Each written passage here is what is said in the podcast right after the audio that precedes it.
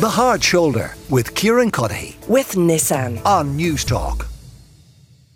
earlier in the show, we talked about uh, Irish neutrality. Hi, Kieran. I'm an American visiting Ireland this beautiful spring. Listening to Bríd Smith earlier really ground, grinded my gears because, as you mentioned, the world is changing and Ireland will need to pick a side. It is unrealistic for Ireland to play a peace broker role. However, they can be a facilitator of American power, such as hosting a military base, which Ireland will not have to invest much in. This means Ireland can invest in themselves, while US troops and equipment can provide the security needed for the island. I'm not sure what uh, all of our listeners might think about that. Even those who are in favour of uh, bolstering our defence might balk at the idea of, of a US base here. Not everybody. I'd like to hear, like I say, people's views. 087 1400 106. We cannot allow Russia to get away with this unprovoked attack on a sovereign state, the theft of, of 20% of its territory, and the brutal torture of its citizens. And we cannot reward their brazen actions elsewhere either.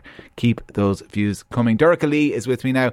He's a retired army colonel and peacekeeper. Uh, to continue this discussion, uh, and the reason we're having it is because the Taoiseach, Micheál Martin, has announced that a forum is going to be held uh, over the summer months wherein Irish neutrality and Ireland's defence and security uh, policy and capabilities will be discussed. Uh, you're very welcome uh, to the show. Uh, am, am I right in thinking that you have changed your view on whether Ireland should join NATO? Is that right? Yes. Um, over the years, when during the Cold War years, um, you know, we were very we were very insecure. We knew we were so underdefended. We also knew that NATO countries would protect themselves first, and so I was in favour of joining NATO.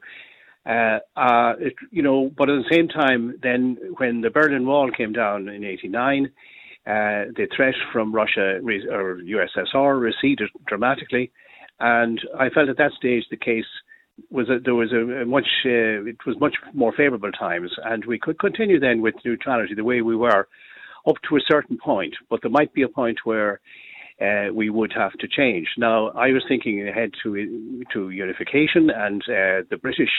Uh, their interest that we might uh, join NATO around the same time as unification because there were of the strategic defence uh, issues in common. But uh, the Ukraine war has changed that, and particularly so when Sweden and Finland suddenly change and uh, apply to join.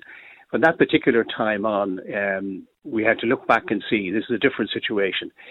Uh, we really should. We had with Finland, Sweden, and Austria. We were the four big neutrals that you know led up all these peacekeeping missions for decades, and that kind of consensus also that's over. I mean, now they can't. They're they're out. Uh, at least uh, Finland is, and uh, it will still continue doing peacekeeping. I'm quite sure, but it won't be the same before, where the four of us would kind of.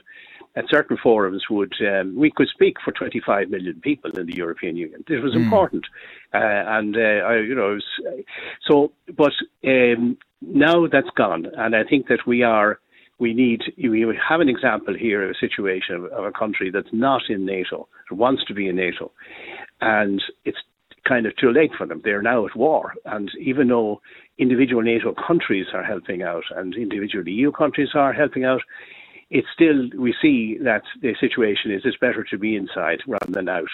Well, uh and that is my view. But I haven't an ideological point about it. I mean, I, it's not.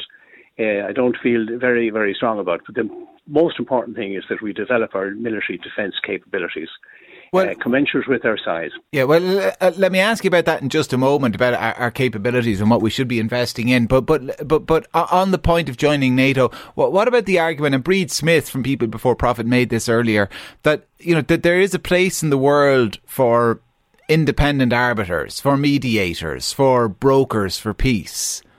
You know, and Ireland could fulfil that role, and we can't do it if we're a member of NATO. Look, uh, if you look at it this way, we're a population of 5.1 million in uh, whatever it is in the European Union. And the vast majority, everyone else in the European Union, bar ourselves, Austria, Malta and um, Cyprus. It's a very small grouping.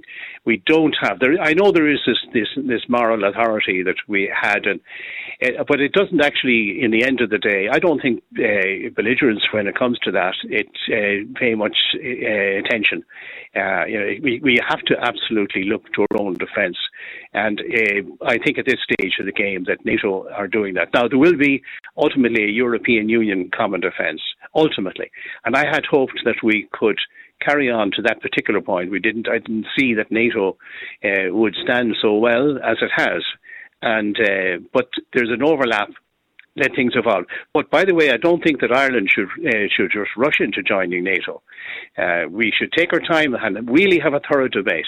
Most important that that debate uh, gets all the views. That's why I really welcomed the, the Taoiseach's mm. initiative, uh, and I think that uh, uh, we need to have that. We can't uh, uh go around with, with, this vulnerability. As you know, uh, our territorial area is absolutely massive when you count yeah. the sea as well as the land. Well, well Derek, I mean, it, were, were, we to go to NATO uh, tomorrow, and I, I, appreciate you making the point, we shouldn't be going anywhere near it tomorrow. It's a, a conversation that should be had, and we should take our time. But were we to do it, I mean, would they necessarily want us? When you look at the retention and recruitment crisis in the army, when you look at the uh, retention and recruitment crisis in, in in the navy as well, and ships mothballed in Haulbowline. When you look at our air capabilities and the fact that the that the best we can muster in that regard are some P9s down in Baldonnel, and the reliance we have on the Royal Air Force next door, if we were ever an actual bother. When you look at the fact that we don't have primary radar,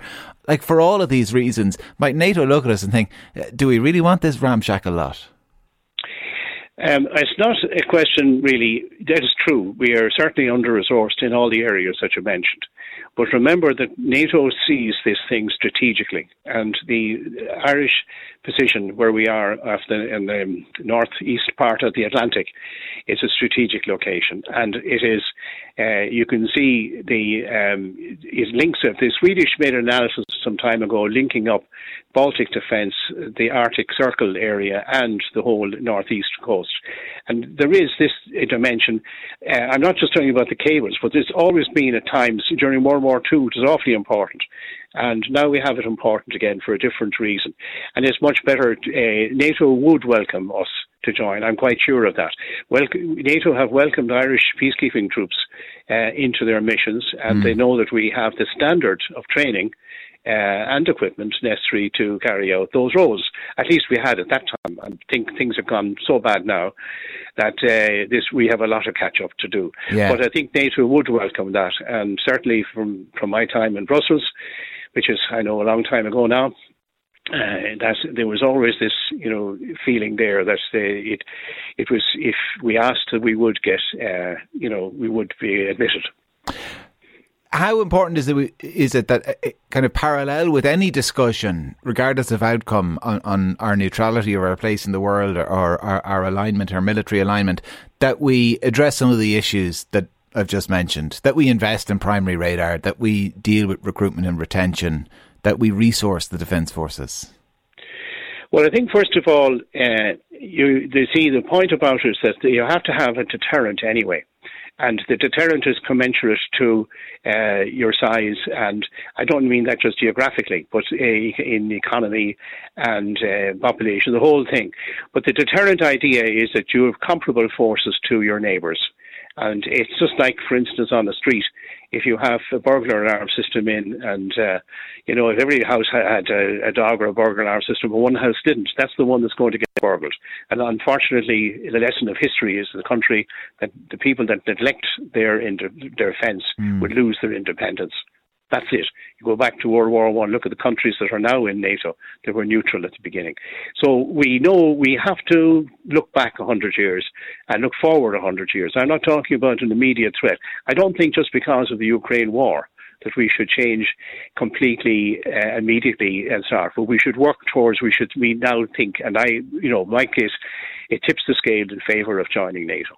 And what on, we, in the meantime, we need to get ourselves in order and we need to work in that. And there's a consensus within the EU as well uh, to reach a certain common dimension level uh, of um, investment in defence.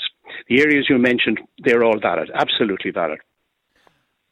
Dorcha Lee, retired Army Colonel and Peacekeeper. Dorcha, thanks a million for joining us. Uh, one listener says, Defence from who? Ukraine is right beside Russia. Who is Ireland being threatened by exactly? We're absolutely grand. Just leave us as a neutral country uh, for Christ's sake. Somebody else says, it would cost us an absolute fortune to join NATO. 2% of GDP annually and all the infrastructure and personnel required. Waste of money.